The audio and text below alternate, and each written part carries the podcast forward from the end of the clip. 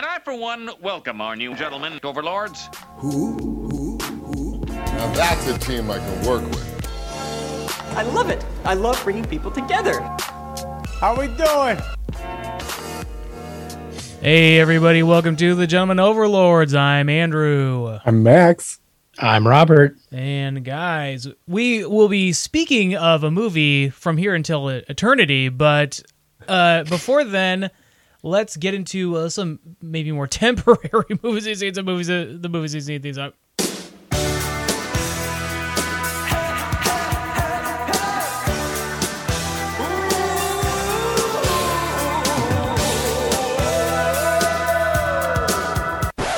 Don't you forget about me. Look my way, girl. Something breakfast. Movies we've seen. Robert, I know you said uh, you hadn't really seen much, but have you watched any movies? Not a ton. I watched most of because I came in, I came in after it had started. Uh, the Piano, which is a uh, Jane Campion movie, and it stars Holly Hunter. Oh Who boy, is- I just love playing the keys of my piano. Okay, good. That was. I feel like I botched. I feel like I did the wrong impression an episode or two ago. I, I we said someone else, and I did a Yeah. Holly Hunter impression. Boy, did I have egg on my face. Um, Holly Hunter, Harvey Keitel, Sam Neill, looking good as hell, but he's a real dumb fuck in this movie, and uh, a very young Anna Paquin, and I believe she won won an award in this. Like she's super super young in this, but um, yeah, it was crazy. It's a um uh, period piece. Um, takes place in New Zealand, and it's a lot of drama with um, kind of like a, a like a love triangle, and and Sam Neill is the dum dum who doesn't know what the hell is going on. Um, I was. It was just like a weird coincidence with Jane Campion because I think she's the next subject of uh, Blank Check, the Okay. uh, movie podcast with uh, Griffin Newman and uh, David Sims, and that's the next director series that they're doing. Um, I was trying to remember what the oh she just came out with the Power of the Dog, Oh, which is a movie on I'm uh, curious about that one. curious. of, Well, you know what they say about the curiosity and the dog, yeah. Yeah, hmm Everything was their- fine. Their food, or Yeah. I don't know. Yeah, no, dogs are cool with curiosity. They're allowed to be as it's all curious as good. they want. Yeah. Um, that's one that I want to say it's on Netflix and it's a um Benedict Cumberbatch uh Western. and Kirsten Dunst. Kind yeah, kind of western, but I don't remember if it's maybe is that maybe uh oh it's it's Montana. But um it's one of those things where I was like I it feels like it could have been New Zealand present day because of how fucking like weird and old timey it is. Um anyhow, it was for coming in late to it, it was it was pretty dramatic, but uh I was enjoying it. And um interesting too, like Harvey Keitel, I think because he was like living there for an extended amount of time, like has like some Maori tattoos on his face. Oh, And it's weird seeing like someone in like the mid or early 1900s and who's not like a native of that place to have that have that on their face because it just feels like well can't really go anywhere else. I feel like tattoos, especially in that day and age, you'd be super judged. So it was interesting. Um, yeah, I I enjoyed that. Um, for, for my own curiosity, who is the star of Mad About You? uh, It's oh, Paul Reiser. and what's uh, the, it's Paul Reiser and uh, Helen Hunt. Helen Hunt. Okay, I was like, just so I didn't. So you just, I was just want to make sure you didn't say Helen Hunt, and then I did a Holly Hunter impression. I was like, Mad about jar of piss, more like. mad about Jolly Ranchers. Oh no. Just don't give her a Jolly Rancher. Um, that's the only movie. I mean, I've seen some movie. I- Sometimes I'm like tempted to say like I saw this movie again, and it's like I watched a 45 minute reaction to someone seeing it for the first time. So it's like I hit all the beats, and I've seen the movie before. It's not like I didn't. It's not like I don't know the film. Yeah. but I don't feel like it's truthful to say like I rewatched, you know, Never Ending Story when it's like no, I watched someone react to it and see some of the major scenes. I did. I mean, I did legit see someone react to Never Ending Story and their hype level for seeing Falkor because they only had seen him as like a poster and being Uh-huh. like, oh, cool, look at this dog dragon. And then Falkor shows up and he's like, I like children. And he's like, scratch my ear. and he was just like, he was just like, I don't like, I don't like this Falkor. Like, I don't like him. And I love that film dearly, but I I don't blame anyone for being creeped out by Falkor because he's a Mhm. lot. That, the yeah, animatronic that- is pretty like slow and like he winks a ton. The guy kept being like, "Don't fucking wink at me anymore." Like he was like, "If you wink at me one more time." Like, um, the I like children line just has not aged well.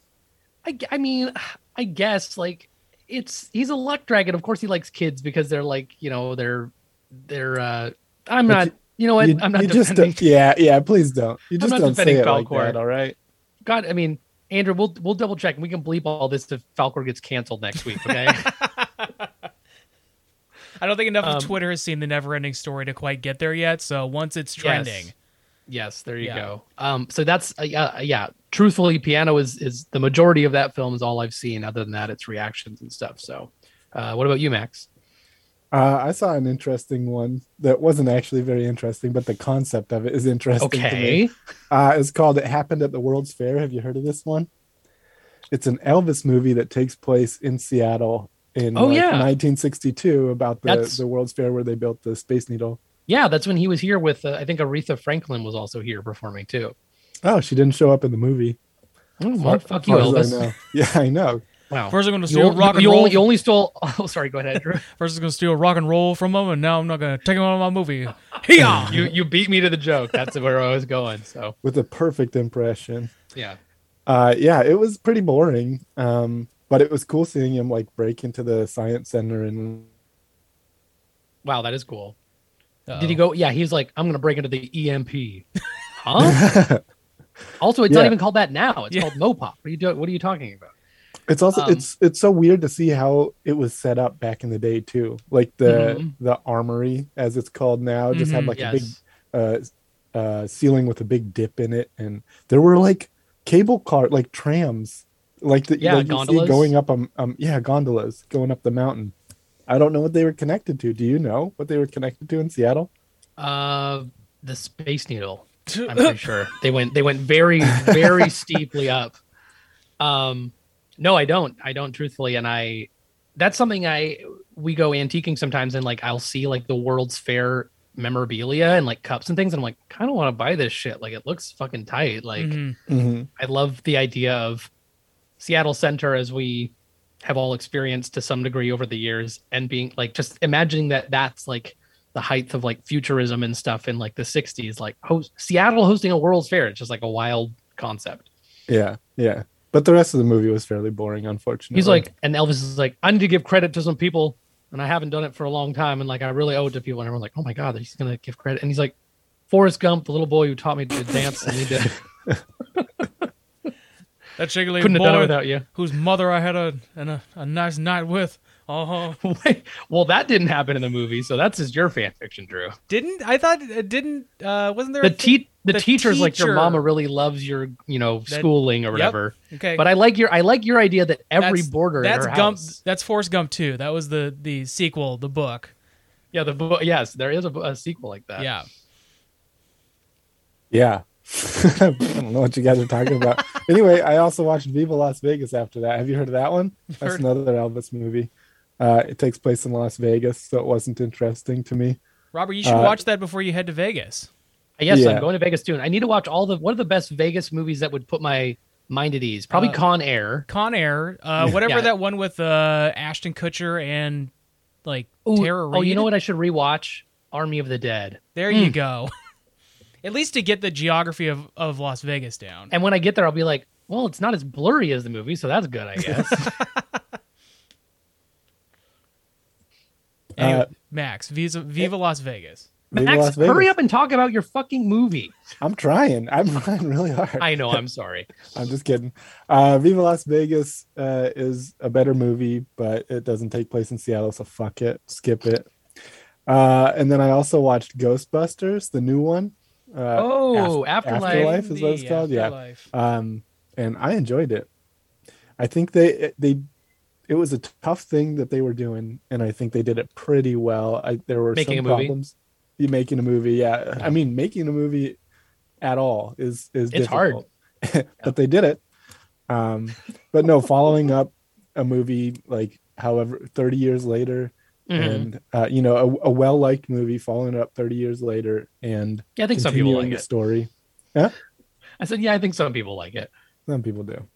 Uh, there, I definitely have some problems with it, and I feel like we all need to watch it before we can really talk about it. And there's one of us who hasn't seen it, so Robert. Yeah. so we'll just wait on that. Maybe. I mean, I will say, I mean, I, this isn't a spoiler, but I will say it definitely feels like a weird. It didn't seem like a sequel to the 2016 Ghostbusters to me, so I thought that was very weird. I didn't see a lot of references to that. you didn't. I. I mean, I saw the connections there for sure. yeah, the Uh, entire yeah. cast was in it. From Yeah. so you're right about that. Playing the same actually. characters, yeah. They they do the ADR of the kids' voices. like Melissa McCarthy and everyone is uh just like dubbed over. incredible voice actors. You really can't tell unless you already know. Now, what did you think? I don't know if this is too much to say. No Slimer in this one, but we do get Muncher. Muncher, Muncher is great. Yeah, Wow, Muncher is great. Wow. Okay. Muncher stand on the pod here. yeah. I mean, he's just a tardigrade that eats things. That's cool, I suppose. Hey, don't say too much. For Andrew hasn't seen it yet, so That's yeah. Okay, Andrew, the movie spoiled. he doesn't you. know It's that Muncher munches yet. Okay. Yeah. Let me let me find out for myself what Muncher does. Yeah, Yeah. He Uh, he he doesn't eat. You're like, oh, this is a subversion. Okay. yeah. Slimer's like completely dry.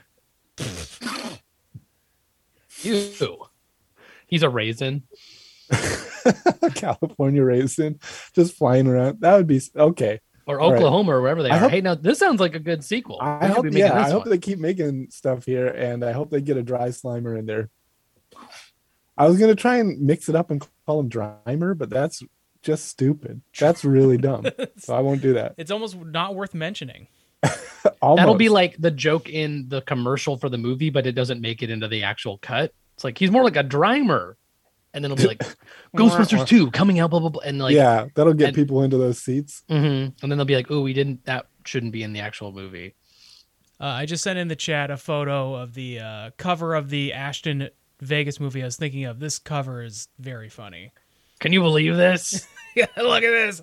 I'm in Vegas with Cameron, Diaz. looks- also, like, what a bold poster. Cameron and Ashton. Like, Yeah. they do not have to put their No full last names, on the poster. no last names. They are the epitome of fame at this point.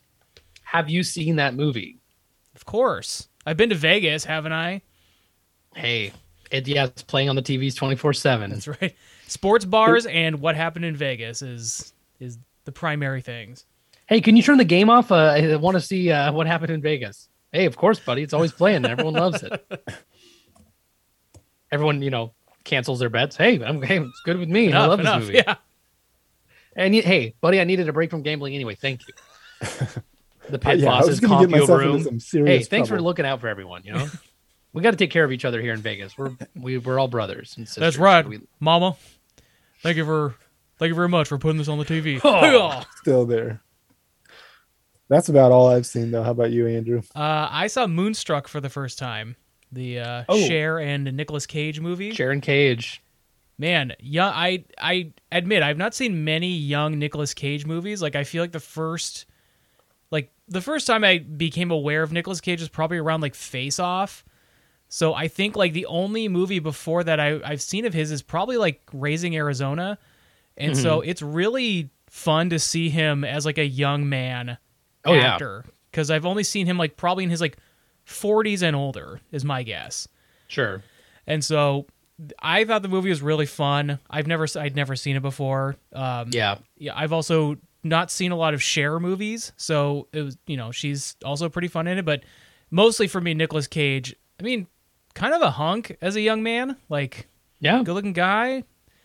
Still, like he he is just weird. You know, like his acting style is just he's so unique, and you know, like we were I were we were watching it with our group chat, and I was just like, I think Nicolas Cage is like a really good actor. Like he's not everybody's taste, and he acts very strangely, but he's good at it. Like he's good at being Nicolas Cage, and I think he is. I to me, he's a good actor. But I, Max, you're making a face, so I. I, I am because I don't I don't feel like he's a good actor. I feel like he's good at that one thing over and over again. And if he's not doing that, it's fairly awful to watch.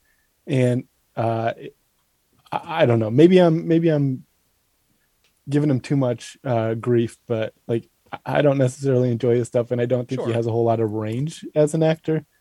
Hmm. I think like I think he has a bad like a reputation for like taking a lot of roles, and I feel like sometimes he's only as good as his material, and I feel like in some in some situations he really like brings it, It- which is weird because it's not then you can't. It's almost like you can't say like oh he's never not trying. I just feel like he resonates with some stuff better, and uh, every, everything is elevated as a result. Yeah, I- Um, And I guess I have seen him in some good stuff and doing some some somewhat different things. Huh, and maybe he just has he's become a meme now, and so like That's he true. just kind of he gets grabbed to do the exact same role over and over again. So Yeah. maybe he he can do more, but I I guess I'm just not impressed with the the one thing he's doing right now. Right. He leans into I think he like likes leaning into kind of the weird like meme culture thing that he has become. So I think like he takes a lot of roles that kind of lend towards that. But I think Mm-hmm. when he does branch out a little bit and does different things, I think he is generally um a pretty good actor when he tries it. But I agree with you. It, like when he's just doing the like screamy guy, you know, sh- bit that he's kind of found himself as like the poster boy of. Did either of you see Pig? No. It's a uh it's a more like kind of like serious and like sad than I thought it would be, but I would definitely recommend it because it's a very quiet um I think it's a really good performance from him and I feel like it's advertised like John Wick trying to get revenge for and His get his pig, back. Yeah. and it's and it's much more like introspective and and uh it's really good and i believe the uh, it's the like directorial debut like i think it's like the first feature length film from that director so i think in that sense it's also very uh impressive you guys Cool. should when you're in the right mood i would i would i would check it out Yeah. Do you think that was marketing trying to milk the uh the whole uh image of Nick Cage and that's why Kinda, sold sort like that? of and and like i- i- the trailer even is sort of quiet in some ways too but i think like in my brain i was just like well it's cage and i know what he's capable of and i know when he's you know silent and serious and i know that he also has these like explosive moments and i assumed that i just i kind of put in my head maybe that's more me but i was like i sort of pictured that like it's a reve- you know he's on a war path to find his truffle pig and you know he's tearing up portland to do it and it's a lot more like down to earth but it's okay. really that's the- good that's the impression that I got. Maybe even just from the synopsis is like, oh, this is another Nick Cage, just Right. just uh, in his zone. Yeah. Well, that's it for my movies, guys. Let's talk about some television show. TV shows we've seen. we've seen Rabba. well we've got more hawkeye but i think we're waiting until the next app to talk about it but uh, i did see the newest one i really enjoyed it um the tv i've seen is uh how to with john wilson which i think i've talked about before. That's on uh hbo um i think this is the second season that, that's out now. Mhm. um, and it's really really good. And the episode that just came out which i believe is called how to appreciate wine is uh incredible. Um it i don't want to like spoil anything really but like it goes from him sort of like trying to like you know learn you know you know sommeliers and learn kind of like oh can i smell the notes and do this kind of thing? And takes this crazy turn that starts to, starts to go towards energy drinks bang energy drinks Mhm. and the people involved with making them. And he is able to like get into this compound because like I think they're having a party at the time and he's just sort of like let in. Whereas normally if you went up to some gated community and were like hey can I come in? They'd be like no but I think because there was like a lot of traffic there like oh it's the party or whatever. Um and um just some wild connections to some crazy news stories that have happened in the last few years that that John Wilson was uh actually involved in in in a, a sort of strange way. So um yeah i would highly recommend it. It's um i was floored. I just couldn't believe Hmm. the coincidences in the episode and um if anyone's watched it before, it's just stellar the amount of footage that he records and then is able to cobble together uh, to make a cohesive show. It's it's so impressive. So yeah, Cool. yeah. Weird. Anything else? Anything else? Uh, that's mostly it. I think I've been re like you know always always rewatching you know Simpsons episodes and stuff like that. But yeah, it's been a little uh little bit of a dry spell since uh last we met. Sure. Sorry guys. Max, what about you? Um, I finished up Y the Last Man, and um, I, I think that's going to be it for that show. Uh, the one season. Yeah. That's what they've announced. Although the showrunner, I think, has said they want to work on more. Um, I I could see watching a bit more, but I'm also not like uh, yelling. I'm not going to start the campaign to to get it, you know, on some other network. Um, it's kind of interesting in a weird way. Like, I, I don't know how much of it um like comes over from the comic book and when it was written and how much of it like was changed for this new one. But uh i find it a little bit strange that how much the world goes to hell when um when all men die. That's if you don't know that's the premise of the thing. All men except for this one guy on the planet uh die and a Mhm. monkey who's also a guy.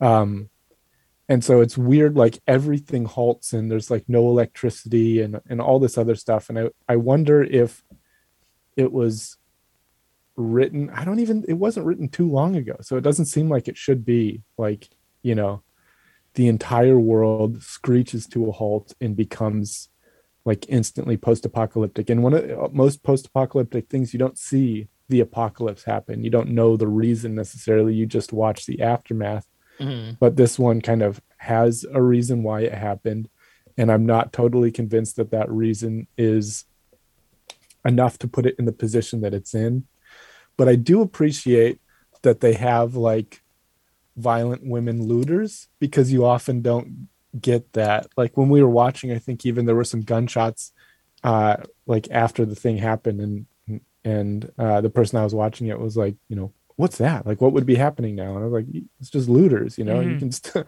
still be a looter and a woman.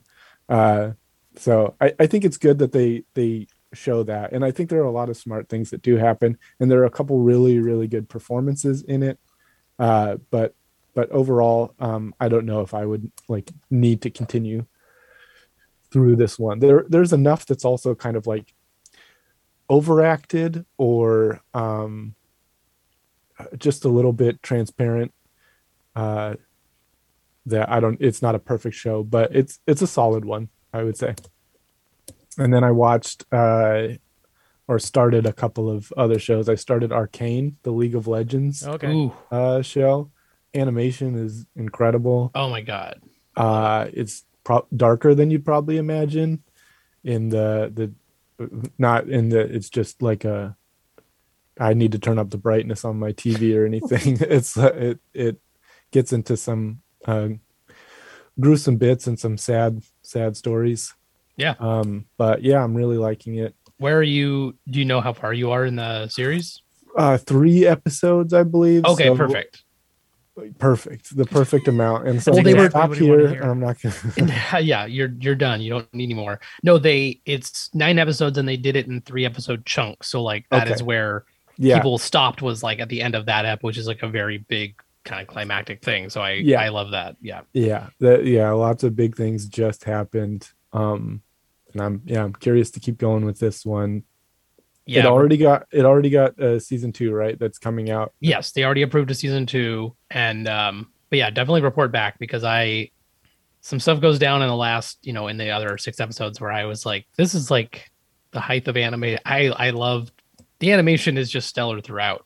So yeah, they so they really nail the look that they're going for it, Mhm. it's really cool to and it's still like cinematic. Like it's like Mhm. if they had cameras small enough and like quick enough, they could do all like they wish they could do this because it's like impressive the way they.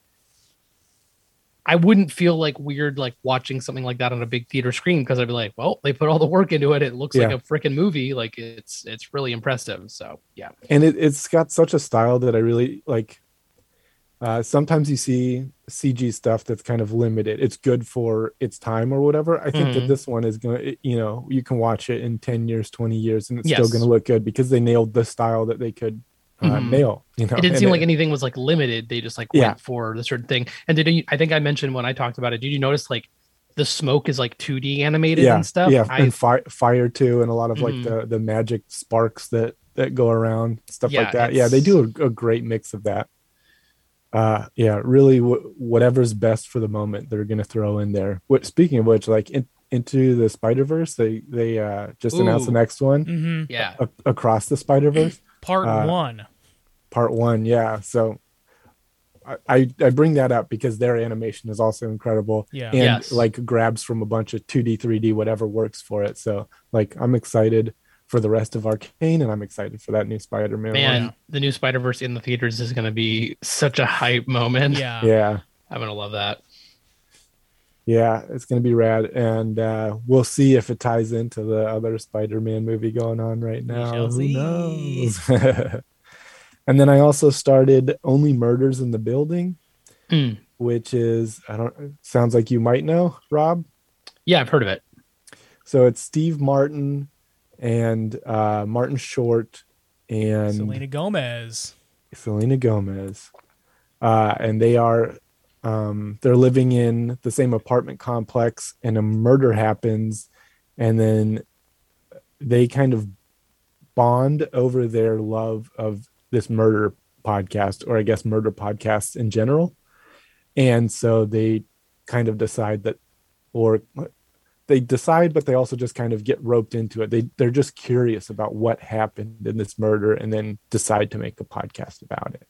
Uh, and uh, I'm about I think three episodes into that one too, and it's uh, pretty good so far. Uh, I've been enjoying it. Uh, I- I'm not too far in, so I don't know if I can make the the call, but I kind of think that they're that the mur- that it's not a murder, that it's on the up and up, and and nobody was killed. No, well, somebody died, but nobody was killed in a murderous Sure, fashion. We'll sure. we'll see. So, uh, but um, it's kind of neat because they it's it's not necessarily about the murders but they're you know it's about the relationship of these people and what their life is because they they don't necessarily tell everything right away or the things that they tell aren't necessarily trustworthy so it's going to kind of unfold everything but then they also take some pretty funny pot shots at uh at podcasts in general and how they're set up and I don't think that's very funny at all. No. In fact, stop talking about it. but like the their music choice is very like especially serial i think it it um it it makes fun of that but in like a loving way right like Yeah. they they love these these podcasts and so it, it's it's kind of cool if you're into podcasts to to check it out uh, I know somebody who listens to our show is very into podcasts, so uh, yeah, Coral, maybe you'd be interested in watching this. Oh. watching this show. You just saw her earlier today. You don't have to communicate with her through the podcast. You know that, right?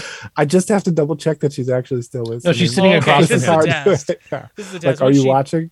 Are you watching the show yet? Yeah. Coral has a live stream to our reports. Yeah. uh, but that's it. That's all that I've been watching. How about how about you, Andrew? Uh, I caught up on the Wheel of Time, so I watched up to this most recent episode uh, from Friday. Woo. I I loved that episode. Yeah, great episode. I, I mean the, I, I'm still having a hard time getting the names of everything down. So the the guys, Same. the guys in white, um, White cloaks. white cloaks, man, fucking, just That, yeah, I can see how that would be hard. I forget to his name. Child. Yeah. I, I mean, child is like the is like the rank because he's like a child of the light or whatever. Right. But like that main guy is so intimidating and fucking scary. He is scary as hell, man. He's and But I love him. He's Like, so he's good doing at a great Yeah, job. he's so good at this like simmering like level of like menace and malice of just like he he doesn't raise his voice ever. He's just always in this like kind of like level emotional state where it's just like God, this guy is fucking. It doesn't seem like he's ever not in control, except, and we won't we won't spoil too much, but like he gets shook in that Yeah. episode, Yeah, and it was great because he literally like drops his knife and it's like, what the fuck is happening? it's And I was exactly like, as soon as it was so satisfying to see him like yeah. not in control for a yeah, because second. we've seen we haven't seen him a bunch, but every time we see him in, he's always in this like cool, collected state. And so when it, shit turns on him, he's just like, "What the fuck?" And he's like scared. It's like, and oh, not, but not even like then he was like desperately like i'm gonna kill you like or it was just like he wasn't even he wasn't he was so like taken aback that he wasn't even like using his like power or skill or anything he was just like oh my god i can't believe what's happening like he doesn't know Yeah. he doesn't know um wild wild stuff and then i liked the ogier Mm-hmm. The that, Ogier was cool. that, uh, Rand met, and he was like had like big ass hands and was like, hey. he- yeah, he was like, shop. well, I'll come, I'll come with you. And he's like, well, I'll meet you there. And he's like, humans always have to go on such a rush. and Yeah. I'll just get my stuff and go. I love that. Um, and then I feel like shit because I don't remember his name, but um, the warder of the Aes Sedai who died. oh, uh, like- Stepin. yeah, Stepin, how like fucked up he was by it. And that whole scene where he's in the room and is like talking to the other warders and is like, I was just like enthralled. And they like told Jamie, I was just like, this is like a fuck, this is like a great character scene because Yeah. he's like, he's informing, like, for being such a minor character, especially like in the book, he's even does even less. Mhm. But for being such a minor character, he is telling us and informing us so much about the relationship between warders and their Aes Sedai and how that connection feels and how he's feeling. And like, you know, obviously more stuff happens in the episode, but it was just like, it was very moving. Like, Yeah. I, I was like, it was a, it was a move. It was an episode that it was feels like was trying to keep trying to inform the audience about more of stuff in the world, and it was a little more localized. There wasn't as much like traveling going on, but um, yeah, I I loved that last one. I- I'm and I think it's only Jamie said it's only like maybe eight episodes. I yeah, think? first season's eight episodes. that's crazy. So there's only a few more left. Yeah, yeah. Wow. But they've got. I mean, they've gotten renewed up to like the third season. I think. yeah. so I think far, so, two and three got got greenlit, which is awesome. Yeah. Um, Is so this something that I need to get into? you should check it out. Yeah. it's very cool. it's um yeah, it's on Prime. I don't know. I think you might like it. It's it's um it's a lot of fantasy. There's not like basically so Bezos like edict to Prime Video that I want a Game of Thrones type of event type show on our on our streamer. And so, you know, they found the Wheel of Time, which is they've tried to adapt a, multiple times into a TV show or movie or series of movies and it's never really uh bared fruit. And so this I, I really think it's a pretty good show. Like, despite the fact that, you know, I didn't know shit going into it. It's apparently a very big book series. But um I, yeah, I, I really am enjoying it a lot. I, I at least like give the first episode a try and see if you like it. It's a lot less uh I feel like it's a lot less bleak than Game of Thrones. There and there's certainly a lot less sex in it and like Oh, never mind. gratuitous are- violence. no thanks. Oh, okay, never mind. they are they are trying to split the difference. It feels like a little bit and sort of add, which isn't like a bad thing. It's like human beings are sexual and have sex and stuff, but like yeah. it does feel like they're still like hinting at and doing little things that are still like uh it does feel like Amazon trying to be like see HBO we're we can be blue or saucy. Yeah. um but no I really like it. And watching it with Jamie who loves the books and is like very familiar with them they're making a lot of changes but it feels like good changes for a screen adaptation and things that kind of keep you guessing. I feel like a lot of adaptations to like shows and movies are doing that nowadays where they're like yeah we know you know what happens and we're tweaking it. Like invincible does that on amazon Yeah. too.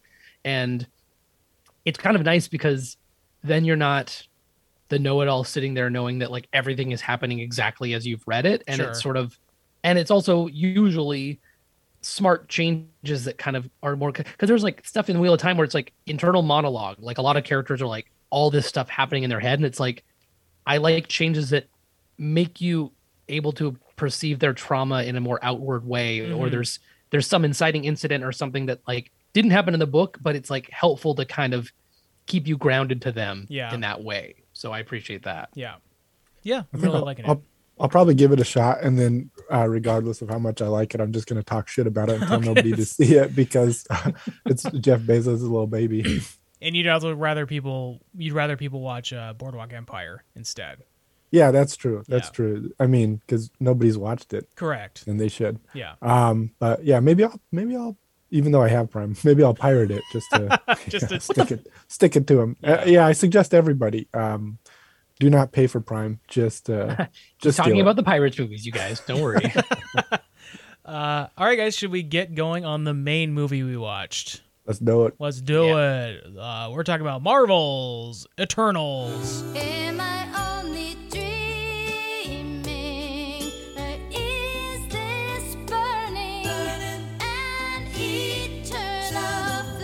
Uh, an Eternals flame. Uh, maybe uh, flames out of uh, Ikaris's eyes or something.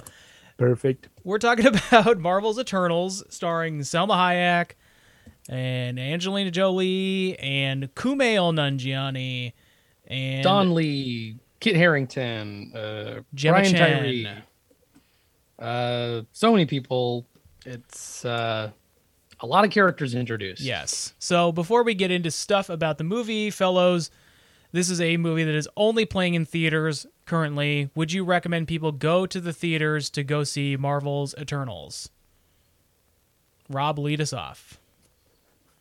Um, I think it's always fun to go see a Marvel movie in theaters, and I think that there's some. Uh, the director has a very good eye, and there's some really breathtaking uh, shots and things that I think are are best viewed through a theater.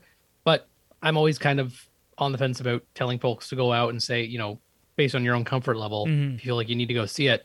I also feel like people's home theater systems are becoming good enough to a point that Mhm. you can still stay home and, and watch this and appreciate it. Um, but I would I would recommend the film, but I would say that if you're hinky about it, you can also wait until it's you know digital or something like Yeah. that too. Max, what about you? I feel like this movie is a bit of a slow burn. I don't think it necessarily needs to be a theater movie. I think you could watch it at home uh, in a place where you could pause it, go to the bathroom. It's two and a half hours Mhm. plus, I think. Yeah. The second longest Marvel movie. Um, and I think you, at some point, might want to take a break. I, at some point, was closing my eyes a little bit during Mhm. this one. So, uh, yeah, watch it in the theater if you need to. Get a big screen. Uh, but if you if you're all right with watching things at home, do it there. Yeah. You got a lot of freedoms that you don't have in a theater. How about you, Andrew? Uh, I'm generally with you, Max. I think this is a, especially for a Marvel movie, this is one of the, I think the least eventful. You know, Mhm. like in terms of like the the cultural zeitgeist at large, I don't feel like anybody's talking about this movie. And so I don't think there is a need to rush out to the theater other than Robert, I think you're also right that like some of the the sweeping shots, it's it's a gorgeous movie and I think like seeing it in like a big beautiful screen, like some of the shots are just like amazing. And so I think you're right. Yeah. Uh, Chloe Zhao is that you say her Yeah. name? I believe so. has a good eye for like you know those types of shots. However, if you are you know if you have a good system at home, and like I said, nobody's fucking talking about this movie. It's not Endgame. It's not any of it like the preceding movies where it's just like man, like if you don't see Eternals in theaters, you're gonna miss out on a bunch of conversations. This movie has been out in theaters for like three weeks now, maybe more, and at no point was I ever in danger of having the movie spoiled for me because it's just like nobody's really talking about it. So I think like in terms of especially Max, like you said, this being the second longest Marvel movie to date, it's surprisingly low impact on the on the pop on pop culture. So if if you want to wait till it comes out on Disney Plus or for rental, I'd say do it because it's not uh, you're not going to miss out from conversations with people because you haven't seen the movie. And uh, as we get into stuff we thought about the movie, I it was it's definitely in the lower tier of Marvel movies for me. So I don't think that rushing out to the theater is a necessity for it. in terms of the conversations that are going on about it, even the person I watched it with, right? Like after we left the theater, we were both like, I don't know what I think about this movie. Sa- yeah, same, same. Rob, what about you? Yeah, I mean, I think there's some like stuff to pick apart about it, but um, it's another one of those movies also that like it's asking you to kind of retroactively accept that there's these like other superheroes that are on the planet and have been during the events of all the other Marvel movies you love and enjoy, but they haven't been interacting because of an edict they received from a space god. You know, so And- I, I, I'm glad you brought that up because so mu- so much of like discourse about Marvel movies is like, where was Thor when the you know when the helicarriers went into the Yeah, air? why know, didn't like- Captain America save the president in Iron Man three? It's like, Right. well, he can't fucking fly, so what are you gonna do? Like, But you know, like some of those are like burning questions that are sometimes like, you know, how did how like when Thor: The Dark World is happening, how did nobody else from the Avengers see this like big hurricane like you know time warp happening in in London? Th- In this movie, they do r- almost right off the bat. Somebody's like, "Well, if you have been here the whole time, why didn't you help with Thanos?" And Gemma Chan's character, uh, Sersi's, is just like, "Well, we had an edict from a Celestial." and you know like i i think like that's a like at the beginning of the movie it's a satisfact a satisfactory enough answer but as the movie goes on and you find out that ajak is sort of like questioning the celestials then it's like well then what was she doing during that time? Uh, I mean, I think the movie a lot is a, a lot about you know your who you are and kind of like what you're tasked to do versus like your own kind of personal growth and like you know we we can get to it eventually, but like they find out a lot about what they actually are, the Eternals, and once they do. And it appears that like they're not the first kind of people to understand that kind of thing about themselves. Like what you do with that information and how you mm, face it or try and change your fate or try and you know retain your humanity for what it's worth so um yeah i don't know i think there's definitely some like stuff to pick apart but it's like it's trying to be very heady but yeah it is it is a tough needle to thread to have it be like also they've been around during the, all these other events and have all these powers but like weren't able to use them for like seemingly an arbitrary reason especially like by the end credits i was kind of questioning like well hold on a second because now it feels like there is a connection yeah. with another character and maybe they should have intervened but um a, a lot of it lends itself to kind of where they're getting their mission from But Yeah. i don't know you guys can we can we can get to that too. I would like to quickly note uh, one thing I did really like is when they land on Earth in 5000 BC to take care of the deviants. I love that Kumail invented finger guns. Pew pew pew pew pew pew. Yes. I also like Um, that they uh, arrived in a block of cheese. yeah, yes with like The- lots of like lines of uh it looks like a kind of like an aged goat cheese or something Yeah. Um, I did legit love Kumail's finger guns, and like especially like at one point he he like powers up like a Kamehameha, and I, I, did like that. I, I like that too. that that got me hyped. I loved that. Um, One of the things yeah. I, what did you? so one of the ahead. things I I didn't really didn't really vibe well with the movie for me and like you know what part of the, one of the things I do like about the way DC movies now are going is that not every movie feels the same and this movie for this reason doesn't feel like a Marvel movie in that it feels kind of joyless throughout like the majority of the movie. And part of that is the story, but part of that also is like I didn't feel like any of the actors were really like like I don't know, just there's something to the, everybody's performance, like especially, and I I read the wiki and now kind of see where it came from that uh Ikaris's character, the portrayal of the character was based on like sort of loosely not directly based on, but it was inspired by the Superman from Man of Steel, and in that case, that makes a lot of mm. fucking sense because he is Yeah. just. Mm-hmm. He is fucking joyless from minute one to the end of the movie. Like it is just And- a bleak performance. Yeah, it's like we're thrown into. We get a lot of flashbacks, but the the present day situation is very dire, and there isn't a lot of time for them to like. They they crack some jokes on the plane and stuff, but like Yeah, I think Kumail does a decent job of like Yeah, Kumail uh, does some stuff. In fact, um, uh, his uh, videographer I thought was like a, like Yeah. a fun he standout. was, he where was a was like, standout in the movie, yeah, for sure. yeah, it was Then- just then like fun also- to have a human character that was experiencing all this crazy stuff. So Mhm. Gilgamesh did a decent job a couple times too, and sometimes it was jokes at his expense, but like I thought that was he was he was pretty fun with some of his stuff too. Th- So they Yeah, had what did you- humor what did in you it, but think of you're, his- I think you're right. It, there's a difference between the humor and the the joy, right? Yeah. Mhm. it's it is very serious and like the stakes are we are once again back to a movie where like the stakes are not just like wor- like world ending, but like galaxy, like universe ending. Yeah. Like it turns out that yeah, like the fate of new and old universes are at stake ostensibly. So yeah.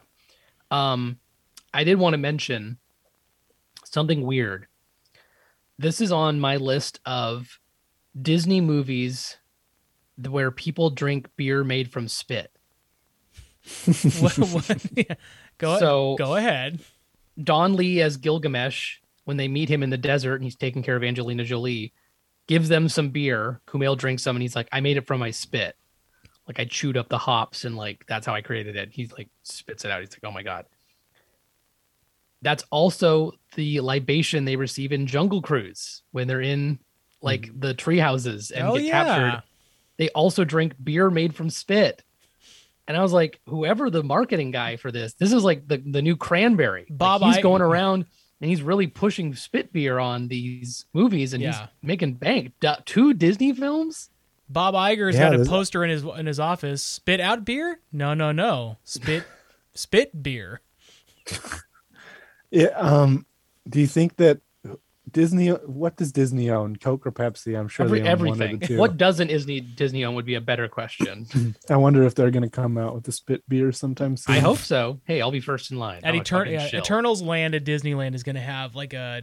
That's their answer to Universal Studios having the There's butter beer. spittoons everywhere that all go into a big pot. bruise it.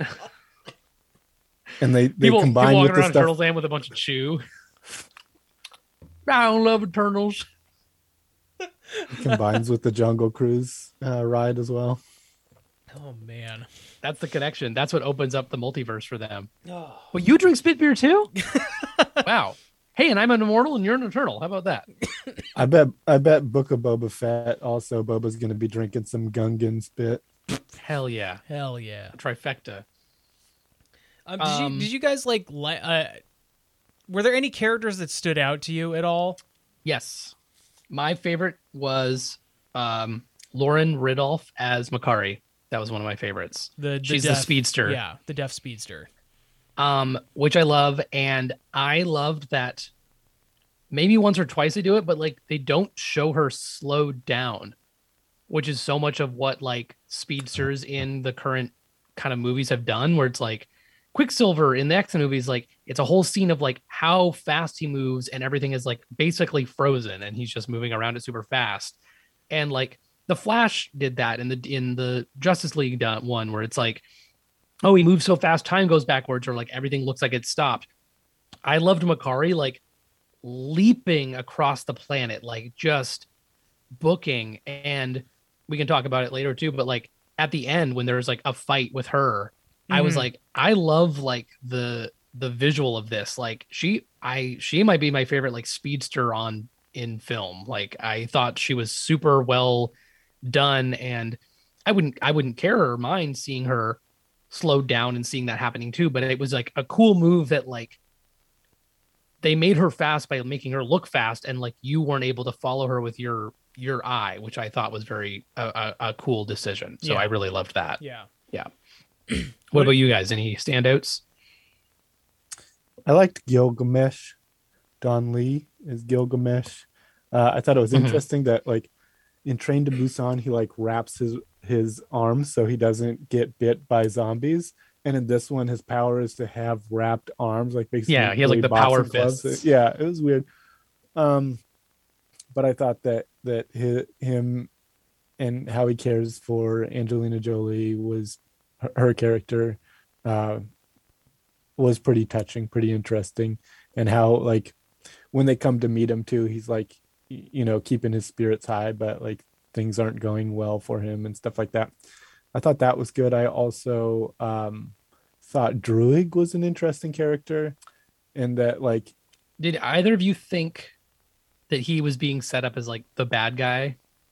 Yeah, he definitely seemed like he Mhm. uh, could do that turn, and he he certainly seemed like an asshole, and like he was uh, doing everything wrong. And then the second half, you kind of realize like, Oh wait, no, he he's kind of got the right idea. I mean, not Yeah. totally. Like not like yeah, not like yeah, what he's warp- using his power for, but Yeah, like exactly. he's got a better idea of like how they're interacting with humanity in a larger sense. Yeah. Yeah. his heart's in the right place and all that. So yeah, I thought he was an interesting character. Also, an interesting acting style. It felt like a lot of what he said was very sloppy. Yeah. but, uh, like I could ha- halfway hear what he was saying and and piece it together, but it seemed like, um, in most cases you would get another take, or someone enunciating a little bit stronger in the first take. I don't know, but uh, I liked it by the end of it. Uh, how about you, Andrew? Anyone standing out? I, I mean, like, you know, it's it's hard to not like Sersi's just because she's kind of the central Mm-hmm. character. Um, but I I do, yeah, I think I really did like Mercury. Is that the name Uh, of the- Makkari. Makkari. Um, I think Makkari for me was also the standout. I I really wanted to like Kumail's character more, but like there's an incident towards the end of the movie where like I don't That's know. weird. It was weird. Like it's a weird decision from the character that doesn't really seem to fit with like a superhero movie that we can get into in a, in a second. But That's a weird one, but like I also feel like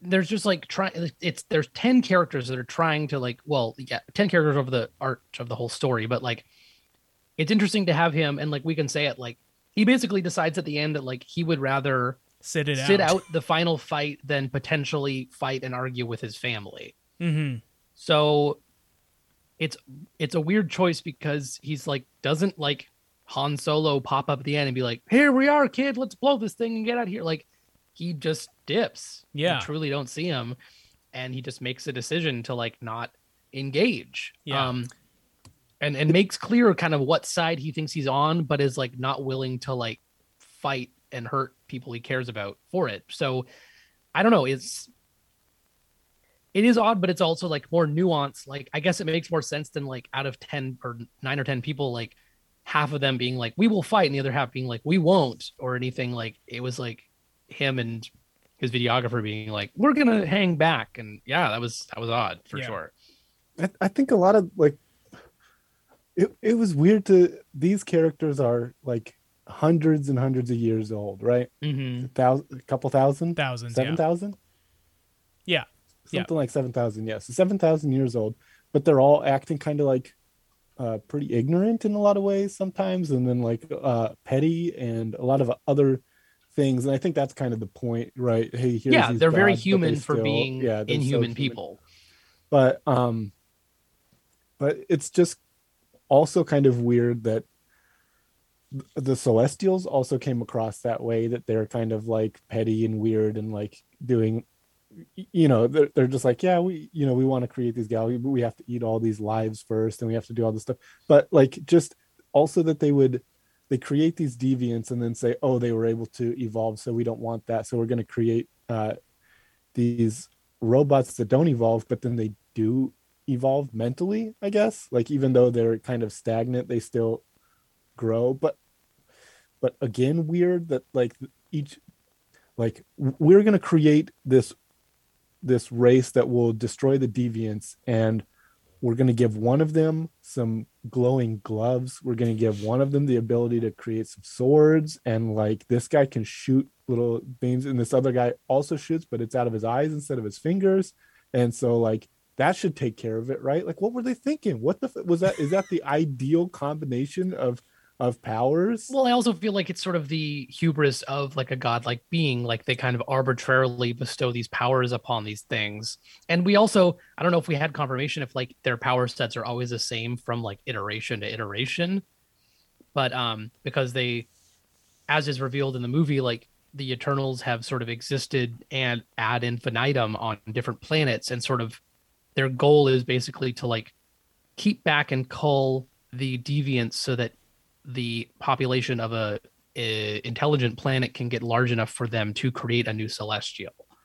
Um, it's weird because they acknowl- acknowledge that like you're right, Max. Like the perfect version of the Eternals would be like someone that like was more robotic, like didn't didn't have the humanity sort of but- intrinsically tied to them. Like they evolve mentally, but they don't like get new powers like the deviants. Basically, that Yeah, seems to be the and- main difference. and the whole mission was for them to go and kind of like act human to go in there and, and be like to live among the humans and enrich them until they're juicy enough to it eat It seems to me like it's all just to placate them until it all is taken, you know, destroyed in for them. But then they all try to like they get into these love triangles and all this other stuff like how, how is it not going to be that they have free will and decide to turn against the celestials I don't think right? that Like they don't. I just think that like the situation in all the times previous has been like they've never known enough to like stop anything from happening basically. but they were specifically designed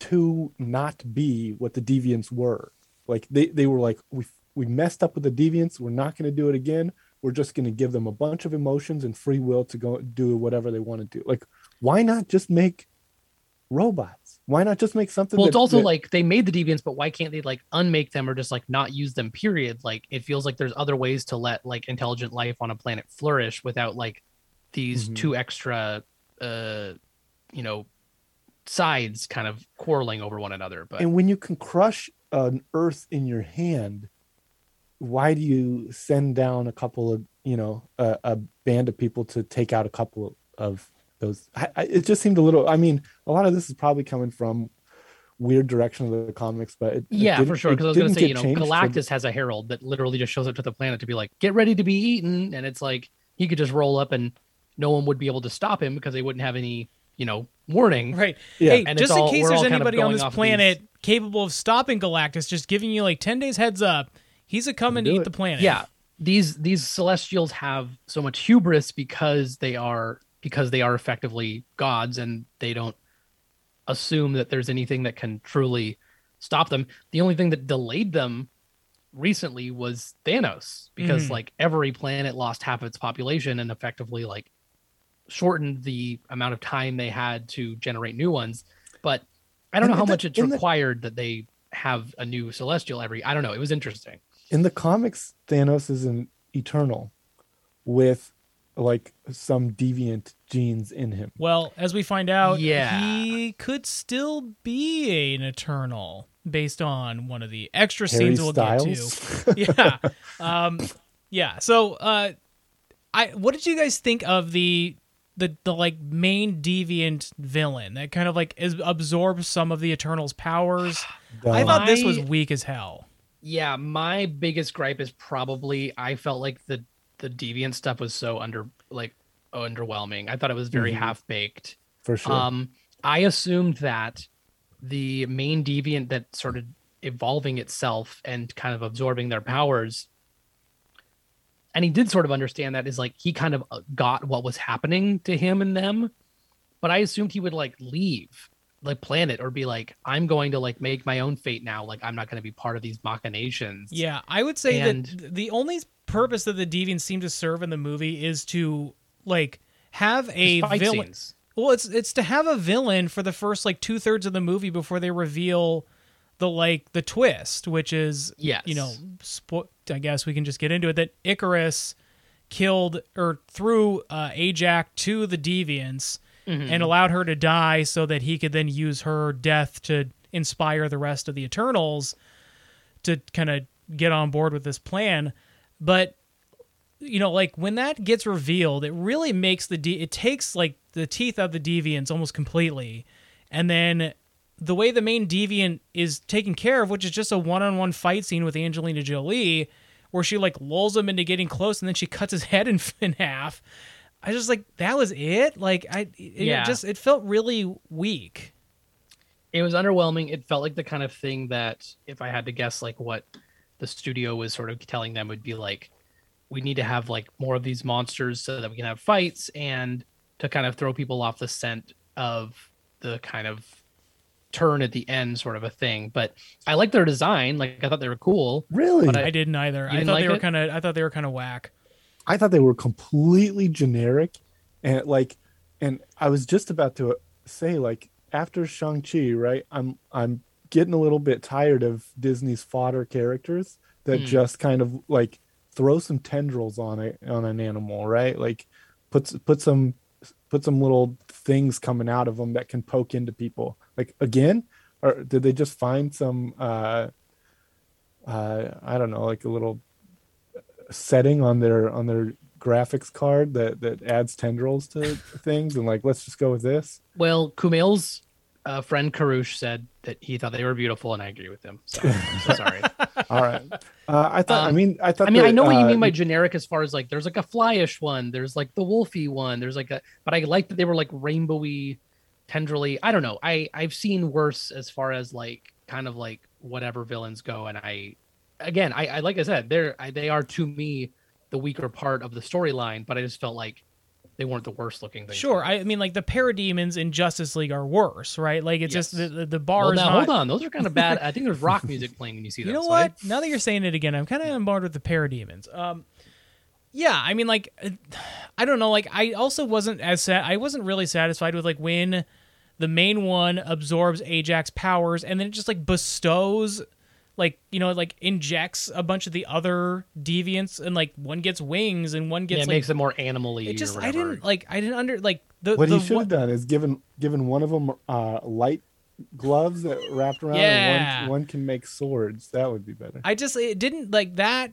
thing didn't really measure out as like a one to one. Like why was her abilities able to give them wings and you know whatever like bigger teeth? I just didn't. It, why that- didn't he get? Why didn't he give him intelligent thought? Also, right? Right. Like that. That's for me. I'm the main one. Yeah. Uh, so yeah, we we Ikaris reveals himself to have killed Ajak. He wants to. He's loyal to the Celestials, so he wants to have the Celestial raise. The rest of the Eternals are kind of iffy about it. Kumail's like, no, I'm. I don't want to fight everybody, but I am kind of on his side, so I'm just gonna leave. And so we get a big fight scene with the rest of the Eternals and Ikaris.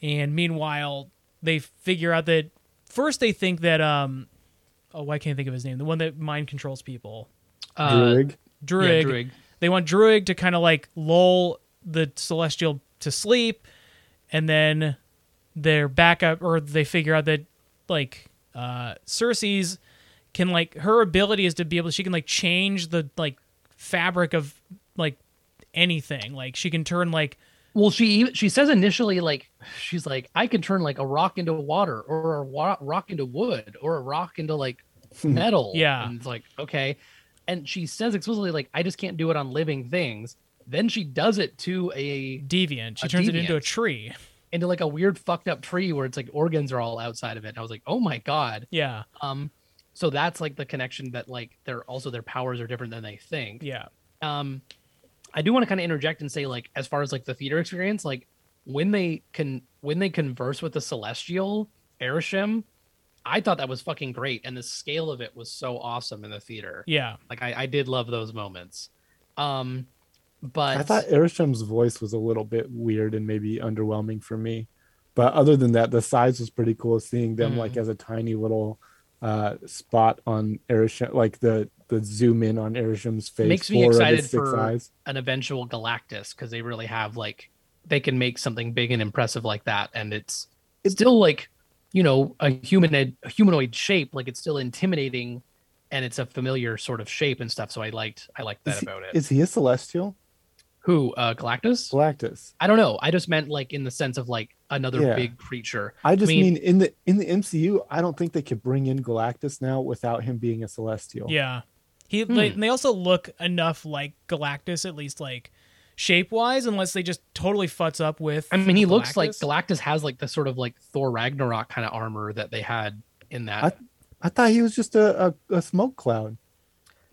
oh you're right yeah Just- sorry, sorry, sorry. Wah, wah. yeah Wah, wah. Uh, yeah, the real I- I mean, galactus uh, I, I it just see he seems like yeah he's got a head that looks like a celestial and he flies around as a like humanoid shaped guy and he wants to eat planets it just seems like what the celestials are doing that he would have oh, been Yeah, like a sorta. rogue celestial, like somebody who went off the beaten path or something.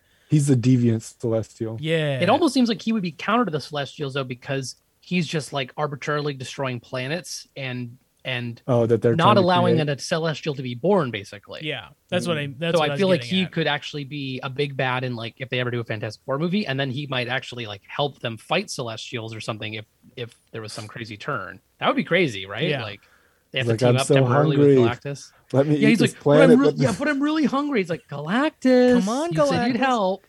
Uh, so All they right. they they stop Ikaris, and Sersi's is able to to basically turn the the Celestial is being born into stone. or like marble or Um, yeah. something. And so it looked- Very bougie. It looked like it was ice, like it was gonna melt. That's what it looked like to Um, me. But then they, yeah, they did. I hope not stone. because the the oceans have already risen uh, 40 feet or oh, whatever. yeah, we don't need a celestial size iceberg out there melting. Um, it is. Is it fucking crazy that I mean we're like in the spoiler territory, but like now in the current MCU or whatever the, the Eternals technically takes place in the other timelines, there is part of a Titan sticking out of our planet. Just yeah, the hand. That's of- fucking insane. yeah. Yeah. I love that. Like, I'm glad that like it's a shame if people feel like that it is hard to kind of retroactively be like these are super important like characters that have helped the planet, and it's like yeah, now they did, but it seems like they were doing everything to stay out of all these other conflicts, and that's how they sort of explain it away. Mhm. But the fact that they have now effectively stopped this world, you know, galaxy universe ending threat, and as a consequence, this Marvel, you know, this Earth, whatever Earth number this is, has a celestial that was partially born and then is stuck, made of marble. Sticking out of it is like wild to me. It Like, is very it's very funny to think about this taking place in the same universe as Hawkeye that we're also mm-hmm. watching at the same time, which is like such a low stakes ground level thing. And you're right that there is a now marbleized uh, celestial just like in the ocean somewhere Mhm. in the same world is is pretty wild. My Every coastal city is flooded. So at at some point, uh, there's going to be a selfie taken in the MCU on this thing. That yeah, that somebody's going to have a picture from on top of it. That's Yeah. my my prediction right I now. think I read that there is a, a comic where the celestial, uh, similarly like a celestial, was being born and like popping out of like you know the North Pole or Antarctica or something, and you know was stopped. And that is like the, one of the like on whatever iteration of this comic it is. That is like an Avengers headquarters is like inside the celestial. Huh. So Mhm. like, who knows? Maybe they'll, and, and who knows? Because I feel like the governments of the world have also like taken advantage of all of the weird, you know, afterthoughts from these you know, here superhero fights and things. So like, who knows if there's anything to be gleaned from it? I mean, that was an entire location in Guardians of the Galaxy was like a celestial's head. Yeah. Um, I don't know if there's anything that isn't marble inside to to glean from it, but it is it's just wild to me that they've changed the landscape of the planet in the movie. So Yeah. yeah. You know, you know what I thought was weird at the end of the movie when the Celestial's coming out that they went to this volcano as if the Celestial was somehow going to come out of this volcano. That was what they were implying for like most of it, and then just started to rise around the volcano. And just like, what the fucking volcano have to do with this? Yeah, yeah, I guess not, but it, it is kind of cool that it's like it's not so small that it's just coming out of a volcano. It's like it, its entire body is like coming out of the core of the planet. Like it's But just then that why did they travel to the volcano? Like, why was Sersi walking to a Towards the volcano? First of all, yeah. When she was walking towards the mountain, I was like, "Are you? You're walking uh, over there? Like that's going to take you a long fucking time. Like it, you're going on a hike, a, a four hour hike right now in order to get to this volcano, which she never gets to. And what are you doing in, once you get to the volcano? You're going to dive in there and swim down to the celestial? Like what is happening here? I didn't. I did not understand the volcano. I thought that was she should have sw- swam in the water or something, you know, Mm. swam down. turn all think- water on Earth into marble? or just like touch the ground or something. It just didn't seem like th- it was just for the story, right? So they could Yeah. have her walking towards something, even though he's like in the center of the earth. And they're like, well, how do you get to the center of the I earth? guess i guess they just needed her volcano. to. They just needed her to get away from the team so that Sprite could come up and stab her in the back and like really, also make Sprite like a very unlikable character by the end too. Because like, spoiler, you know, by the end of the movie when like they defeat, you know, they beat Ikaris or Ikaris decides not to allow the Celestial to be born out of love for Sersi's, and the end of the movie is Angelina Jolie uh, and the speedster and the possession guy decide to go into space to find the other Eternals, and then Sersi's Sprite and Kumail all stay on Earth, and basically Sersi's and Kumail are just like, okay, off to school with you, Sprite. Uh, hey, you know, like never mind the fact that you stabbed me in the back. Yeah, it was a 20 minutes ago. It just was like, okay, I've forgiven you for, you know, almost letting the world die. Yeah. And and then stabbing. Well, when you've known someone you're- for, for, for thousands of years, you know, that's sort of just like a little who cares, you know? And right. it did seem like that. There was a lot of that, just like, oh, you know, the, water under the bridge. Yeah. Hey, Yeah. Water under the volcano. Um, also forgot to mention Kit Harington is briefly in this movie as Sersi's boyfriend. Could have also been a fun character to have on screen too. A little bit more might have added some some of the joy that was missing from this movie. Having Jon so- Snow say, I love you, Cersei, as a Game of Thrones fan, it hurt. Ouch, ouch, bro. Uh, so the Celestial shows up, like basically, like makes a a voyage over to Earth, takes the remaining three Eternals off of Earth, and then speeds off into space. I love that. That was another thing with the scale where I was like, holy fuck, like, like so many things have happened in this movie where it's like everyone on the planet would be like, I remember where I was when this shit happened. Like that was insane. Yeah. Like, that's wild. I, and I love the fact that like they cut back to Kit Harington. He's just like panicked, but so is like fucking everybody else because this Celestial is just like, come with me, and like it's just like what the f- like we've seen some shit, but this is fucking crazy. mm-hmm. Um, and that's how the movie ends. They go right to credits after they they get whisked off into into Celestial Land. Now, did you guys see the after credits? Both of them. Yeah. So Okay. my I my wife like uh, Max, you're talking about needing to take a break. She had to pee for like the last like 25 minutes of the movie and just was like, "Tell me what happens in the after credits," and like you know, oh, you mean okay? She didn't do. I thought you were talking about she had to pee for the last twenty five minutes. I was like, that's a long pee. That's, right, right. No, she she was like she as soon as the credits hit, she's like, "Just tell me what happens." So she bolted. yeah. So I tried to succinctly tell her in like I was like I could make this sound as phony as possible because the what happens at the end of the credits is in like just explaining it quickly is bananas. And so I just was like, well, Thanos' brother showed up and he's uh, also played by Harry Styles and then also uh Kit Patton Harington Oswalt. yeah, is- and Patton Oswalt shows up too. And uh Kit Harington is also like a, a mythical knight character, and Blade showed up, and she was just like, "What? What?" I could Blade have showed up? sworn. Yeah. See, that's the thing. I could have sworn the voice you heard was It's the Mahershala Ali. Watcher. It's Mahershala Ali. Yeah, I know that now, but I thought it was. I didn't know I thought it was the Watcher. Holy, I did not Yeah. know that. Yeah, So I'll Blade. Blade is the one who says yeah. You're something gonna, to him. yeah. You have to go back to the movie theater now, Max. Sorry, sucker. um, yeah. So the the first post credit scene is the three Eternals in their spaceship, just like lamenting about the fact that they have not run into any other Eternals. You know, in like the time that they've been out in space, and then somebody boards the ship, and it is Thanos' brother Eros, mm-hmm. Yes. Also known as Star Fox also Star known as Fox. Star Fox, from his N64 Do a barrel roll.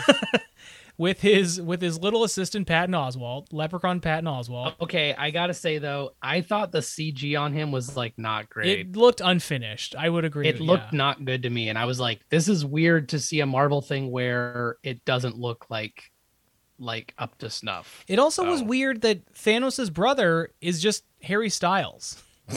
Just like a dude, No makeup, just like Harry Styles. but also no, he had like pointy ears. Oh, but, okay. Like, yeah, but basically, yeah, he was just like he, he's kind of like how like uh, what's the the like police planet in Guardians? Like there's Oh, just the like Nova- normal ass John C. Corp? Reilly's walking Yeah. around and stuff. So like, yeah, It just it's strange that he's his brother, right?